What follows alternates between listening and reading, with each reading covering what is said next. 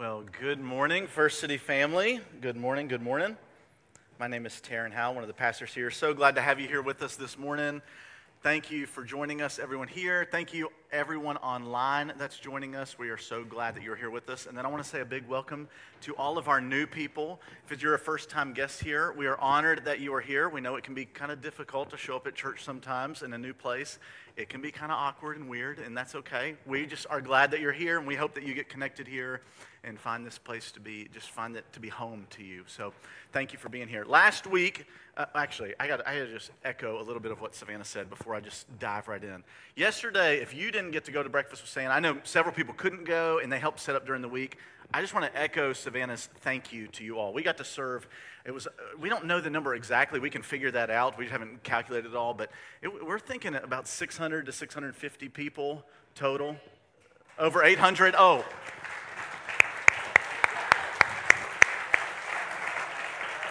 That's why somebody else should say what the numbers are, because I'm wrong. Over 800 people, and so many children were there. And it was, I'm going to tell you, the event went so smoothly and so well. We had uh, so many volunteers. It, it was just an awesome, exhausting, wonderful time. At the end of it, I was like, I am so glad we only do this once a year. But I mean, it was wonderful. It was wonderful. But I'm glad we get a whole year to set up again because it was, it was a lot. So thank you, thank you, thank you. Here's what I love about it is I love being a part of a church body that doesn't just talk the talk, but you walk the walk and you really uh, serve people well. And these foster families that you served are working to be the hands and feet of Jesus, and we had the opportunity to be the hands and feet of Jesus to them. And so, what an honor that was. And just thank you for being a part of that. It's so much fun to be a part of a church family who actively serves in our community. And my prayer is that next year we do it in, in an even greater way that we love on our community in, in, in, even a better way than that. So thank you, thank you for that. Uh, last week, we got into our series. Uh, we started our Christmas series, Down to Earth, talking about Jesus coming down to earth. And we talked about the Nativity and kind of the manger scene that we see. And we've taken some different characters. Last week, we talked about the wise men.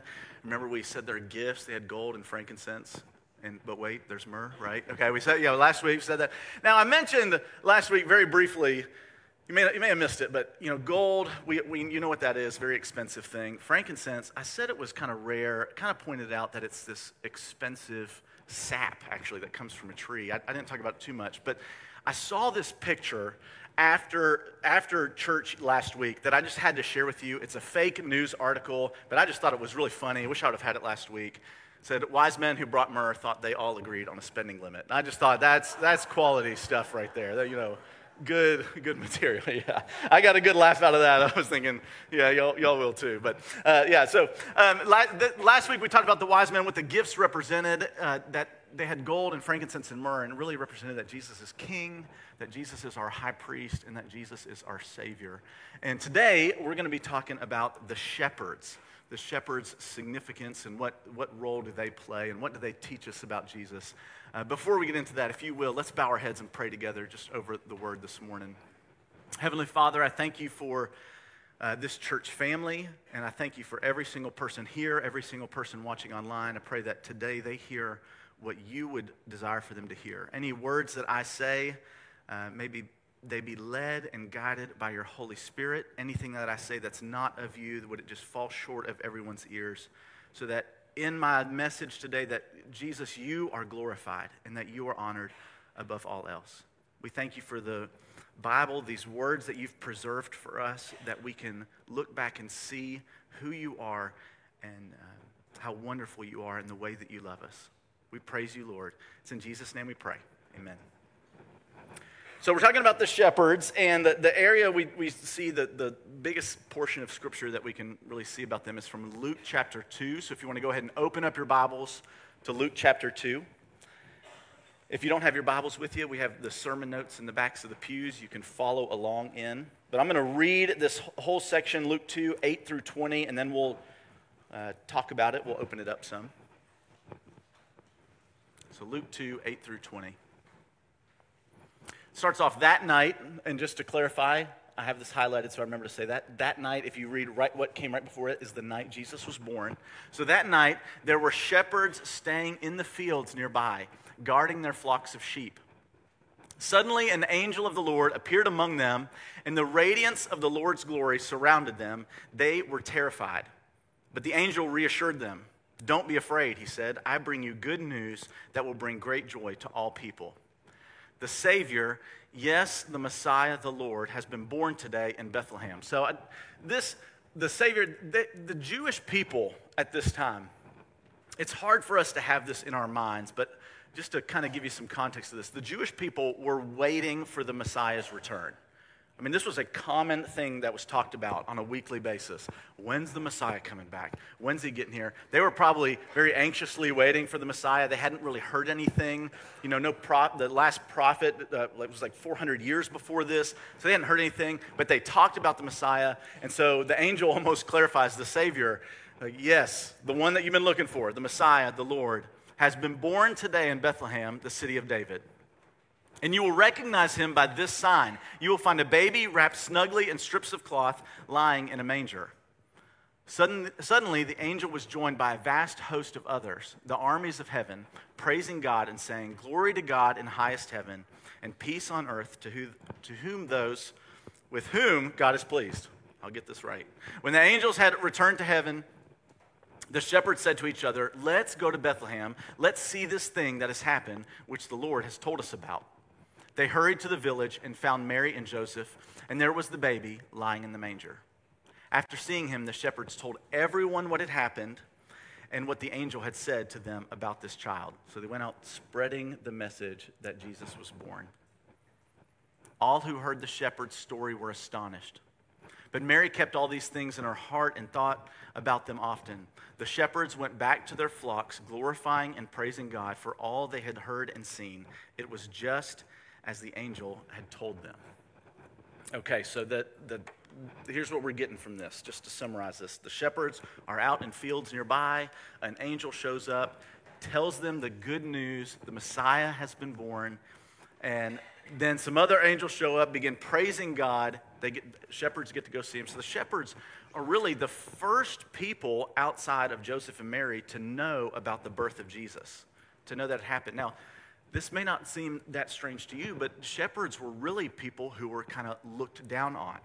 Uh, they, they, were not uh, highly esteemed in society, and you want to make sure, like, this is an important message. We want to get this across. Uh, there's a story of Il- Orville and Wilbur Wright, you know, the guys who invented the airplane. I didn't know this about them, but they were bicycle shop owners. Probably should have known that. Probably didn't pay attention in class or something. But they were they owned this like bicycle shop, repair shop, and uh, they. But when they made this first airplane in 1903, in December of 1903, uh, they got the first flight. It was 59 seconds long, and they were ecstatic about that. And so they sent a telegram to their sister in Dayton, uh, Dayton, Ohio, and it read, First sustained flight today in 59 seconds and hope to be home by Christmas. It sounds like a tweet that like they couldn't use all the characters. They have like a really short message. I don't know. I've never written a telegram. Maybe some of you. No, you probably don't know about it. Um, so, but it's a real short message. The sister gets it and is so excited about this. She takes that message. So, you know, first flight today, 59 seconds, hope to be home by Christmas, and takes it to the local newspaper. And then the newspaper the next day publishes this and it's got this story and it reads and i want to make sure i get this right because this was this it says popular local bicycle merchants to be home for the holidays. It's like, wait a second, I think we missed part of the message here. Like, maybe we should have, maybe I should have clarified the part that was important about this flight. And it, it reminds me of the story of the shepherds because it, you, this is a weird people to give the, the news to. You know, at first glance it is, because they were so low uh, on the totem pole of society, really looked down on. The, the Mishnah, uh, which is the Ju- Judaism's written record of the oral law, quotes as saying that shepherds are incompetent. And another part it says that uh, it says no one should ever feel obligated to rescue a shepherd who has fallen into a pit. Like, wow, that is that's pretty brutal. And so what is the significance of the shepherds? Why would God choose to reveal this message to these people who were kind of looked down on in society? And so that's really what I want to talk about today. Is what, what's the significance of them? But first, uh, you know, why did God choose the shepherds? But first, I got to, you know, if you're somebody who likes to be like just straightforward and listen to like a very linear sermon, I got to like go off to the side. I'm going to rabbit trail here for just a minute. And if you're just having trouble following this, just zone out for two minutes or so. Just something really cool I, I, I learned in going through this that I want to share with you. If you remember last week, we talked about how the manger, the typically what we see, the manger nativity, that we said, well, there's some things that are wrong about it. There weren't really three wise men. Well, we don't know how many. There were three gifts. There could have been a hundred wise men. That's a lot. I doubt it's that many. But we don't really know. And the manger really was in a cave, most likely, not how we picture it today. Well, the other thing, and I mentioned it very briefly last week, but uh, very, very unlikely that Jesus was actually born on December 25th. I know, sorry to ruin Christmas for you. So, but very unlikely, very unlikely that this happened. Most scholars believe that it was somewhere in the fall and that it wasn't on, you know, even the date. Like, it's not right there at the beginning of BC into AD. It's really more like 3 or 4 BC. Um, but there's a, a guy, Dr. Michael Heiser, who kind of has this newer theory about this, and it could be just totally wrong. So I'm just setting that out there, just letting you know. But it's based on revelation. So I just want to show you this about he thinks he has a good idea, and he even says, I don't know if I'm exactly right, but this is a, just a good theory. I thought it was really cool. I'm sharing it with you.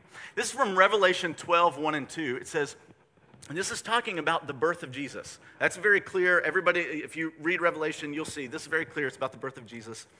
A great sign appeared in heaven a woman clothed with the sun and the moon under her feet, and on her head a crown of 12 stars. And she was pregnant, and she cried out, being in labor and in pain, to give birth.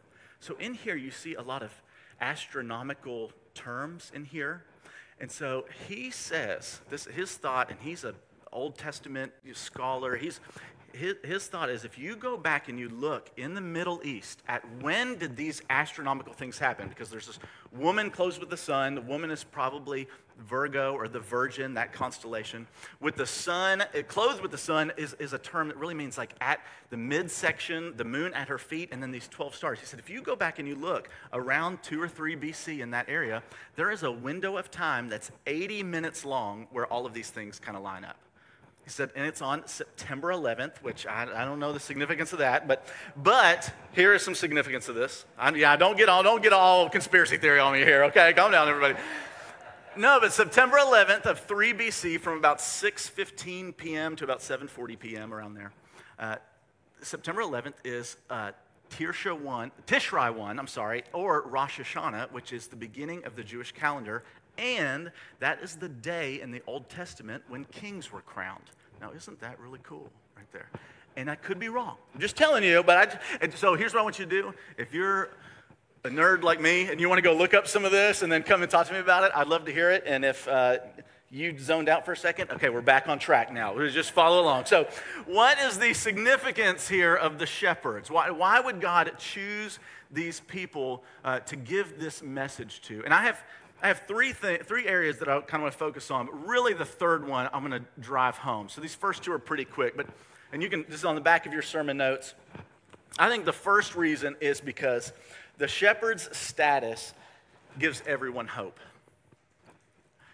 You know, I love that God uses people that society doesn't value.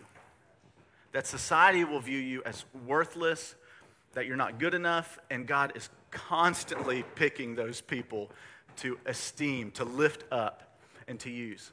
If it were me, and I'm glad it's not me, if I were in God's seat here, I would have picked somebody to reveal this message to that had a lot of influence, that had a lot of money, you know, had a lot of friends, that could really get this message out there. And I'm thankful that it's not me. Uh, God loves to pick people. And so the, I think the, the, just the message for us is if you are at a point now, and if you're not right now, at some point, I think we all have this where we feel less than, we feel worthless, we feel like we have very little value. I, I think just the, the simple message that God uses the shepherds and doesn't go to some kings or doesn't go to, is because God values everyone. And the birth of Jesus and the death of Jesus and the life of Jesus is for everyone. No matter your status, no matter your sin, no matter what your life looks like, Jesus is for you. The other reason, I think, is because Jesus is the good shepherd.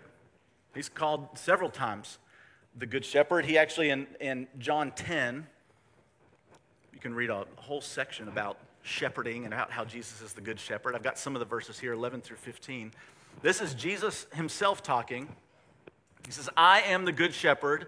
The Good Shepherd lays down his life for the sheep. The hired hand is not the shepherd and does not own the sheep. Here, the hired hand, he's talking about the religious leaders of today, the people who they're really looking out for themselves, they're not really worried about uh, the people in the church, the, the, the sheep. So when he sees the wolf coming, the hired hand, he abandons the sheep and runs away. Then the wolf attacks the flock and scatters it. The man runs away because he is a hired hand and cares nothing for the sheep.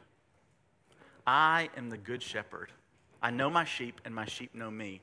Just as the Father knows me, and I know the Father, and I lay my life down, my life for the sheep. You know, this is one of these, uh, no matter how many times you read the Bible, this to me is one of those sentences that's just hard to grasp how wonderful this statement is. You can read over it and over it and over it right here. I am the good shepherd. I know my sheep, and my sheep know me. Just as so, in the same way that I know my sheep and my sheep know me, Jesus wants that same relationship with us that the Father knows me and I know the Father. You know, I've read that so many times, and it's, it's still hard to wrap my brain around that. That God desires that same relationship with us, that Jesus desires that same relationship with us that he does with the Father. And Jesus is the good shepherd in that he lays down. So, this is some foreshadowing here. He's like, I'm going to lay down my life to the sheep because I value them so highly. So, I think there's shepherds are in the Bible so many times. You know, we, we can go back and look at the patriarchs about, you can go look at Abraham and Jacob and Moses, even King David, he was a shepherd. And so, even though the culture right then didn't value them in the Old Testament, they were valued, and shepherds are all throughout the Bible. And Jesus comes in and says, I am the good shepherd. So, I think there's some significance here.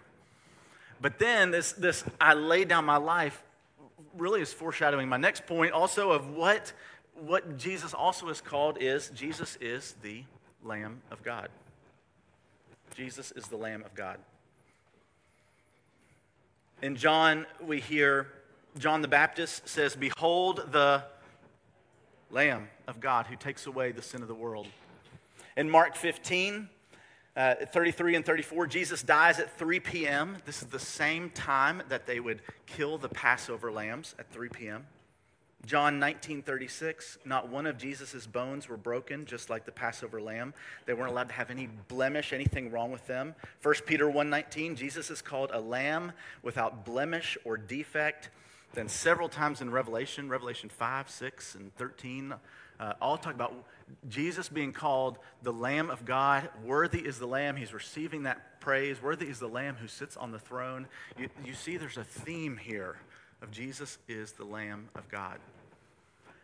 Now, something interesting about these shepherds, and this is a pretty commonly held thought among scholars, that they believe that these shepherds that heard, because of where they were, the location, in Luke 2 8, it says they were out uh, watching over their flocks nearby.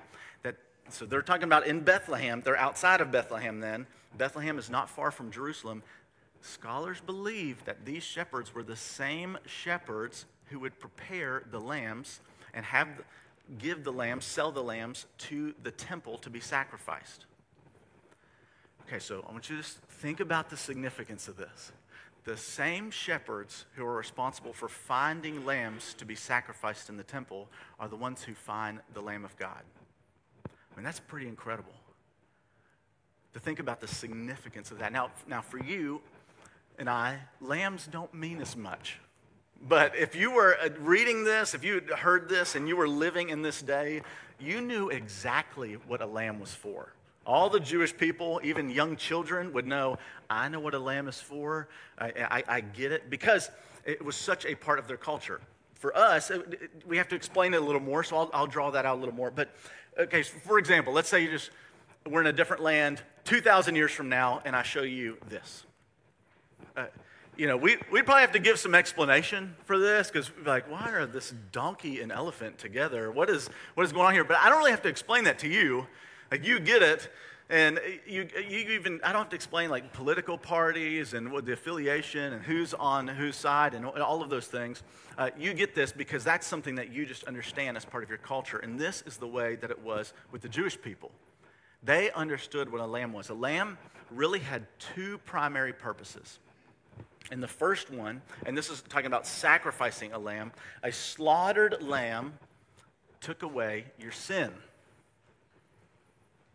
A slaughtered lamb took away your sin. If you go and look back and read Leviticus, I know everybody just loves to read through Leviticus, everybody's favorite, right? Go, go back and look at Leviticus 4, and it talks about a, a sin offering, and that's a lamb.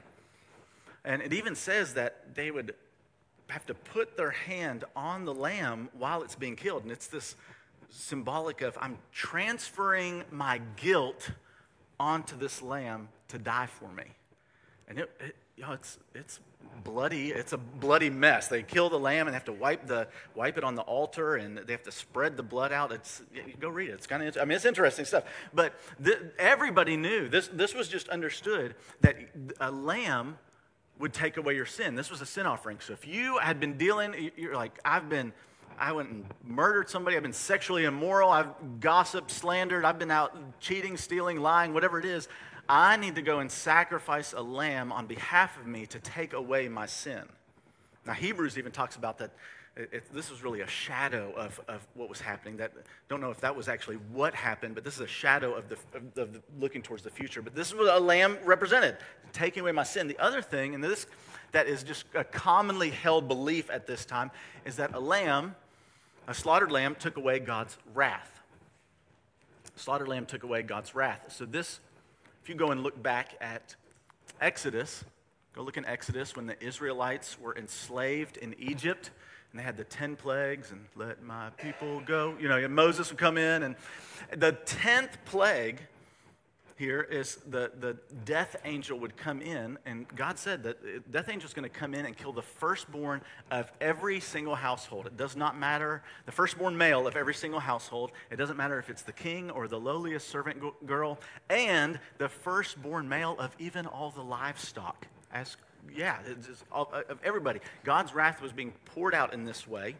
And the only way to, to abstain from this, to not, not have this happen to you, is the instructions he gave was that you have to kill a lamb and take a hyssop branch and get it and then wipe the blood of the lamb on your doorpost. God says, whenever I come to look at the door, I won't send in the death angel. I will pass over, and this is where the Passover comes from, if you didn't know that. I will pass over that house and go to the next house.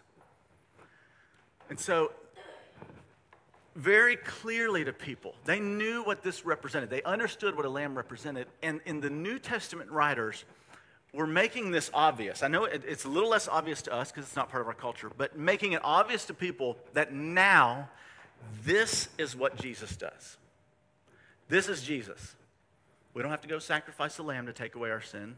We don't have to sacrifice a lamb and put the blood on a doorpost or anything. We don't have to do any of that for God's wrath. This all was going to happen to Jesus whenever he died on the cross.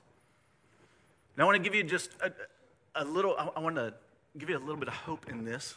There's a lot of hope in this, actually. I want to give, I want to just something to think about because I think um, a lot of us, you know, when you read a verse, uh, uh, well, let me, let me move with this. This is why this, Paul can write something like this. Because Jesus took this on, there is now just a little bit of condemnation for those of us who are in Christ Jesus, right? Is that what it says?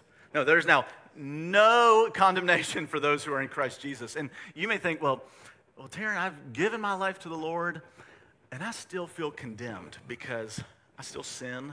I still am, am there's some things that I'm dealing with. Just think back at the back to Exodus when God would go and look at the doorpost. Go back and read it. It doesn't say that God went and looked at the doorpost to see if there was blood on the door, and then he would open the door and see inside and just see like, are they doing okay? Are things all right in here? Are they how are they sinning? Are they mad at each other? Are they getting angry? Like what's going on? All he checked was the blood on the doorpost. Think about what this means for our life for us, it, you know, we get this confused all the time, I think. And, and definitely, people, if you are not a Christian yet and, and you look at Christians and you think, man, they just think they're better than everybody else, that, that's not the truth at all. Actually, I, I think I'm worse than everybody else. That's why I'm so desperately in need of Jesus to save me. That's why I need the blood of the Lamb to cover me. Because if, when I get to heaven and I'm standing before God, which we will all do someday, uh, I'm not going to say, Well, God, I did a lot of good things. And I know I've got some bad things, and I think I have more good things. It doesn't, that's not how it works. You're just going to get in front of God and plead Jesus. That's, that's all we have. And that's all we need. We don't need anything else. That's it. Now, I'm not saying here, I'm, I'm not being light on sin or that we get to go and do whatever we want now. I'm not, I'm not saying that at all. But I'm saying that what Jesus did on the cross is more than enough.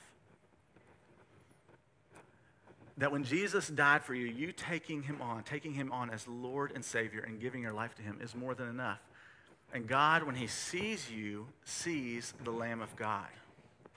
He sees you as perfect, not because you're perfect, because you're very far from that, but because Jesus is perfect. And the New Testament writers completely, completely understood this. I believe they did.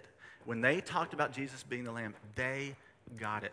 Uh, one of the, I, I want to close out with this. Um, there's a, really a, a, one of the greatest gospel messages I think that we read in the whole Bible actually is not in the New Testament, is found in the Old Testament. And it so clearly talks about what Jesus did on the cross. It's from Isaiah 53. You should go and read the whole chapter. Um, it, this chapter talks about this suffering servant. This so clearly points to Jesus that even in synagogues today, they won't read this chapter because it, it so is very clear. When you read the New Testament and then look back at Isaiah 53, like everything lines up here between Jesus. And so I, I just want to read this, and then we'll kind of close out together. Isaiah 53, 4 through 7. This is all talking about this suffering servant, which we know to be the Messiah, the Savior, Jesus Christ. Surely he took up our pain and bore our suffering, yet we considered him punished by God, stricken by him, and afflicted.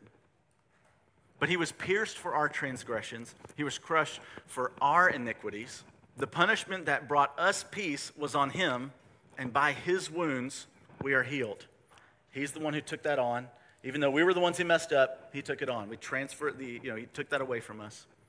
We all, like sheep, have gone astray. Each of us has turned to our own way, and the Lord has laid on him, this servant, this Jesus, the iniquity of us all.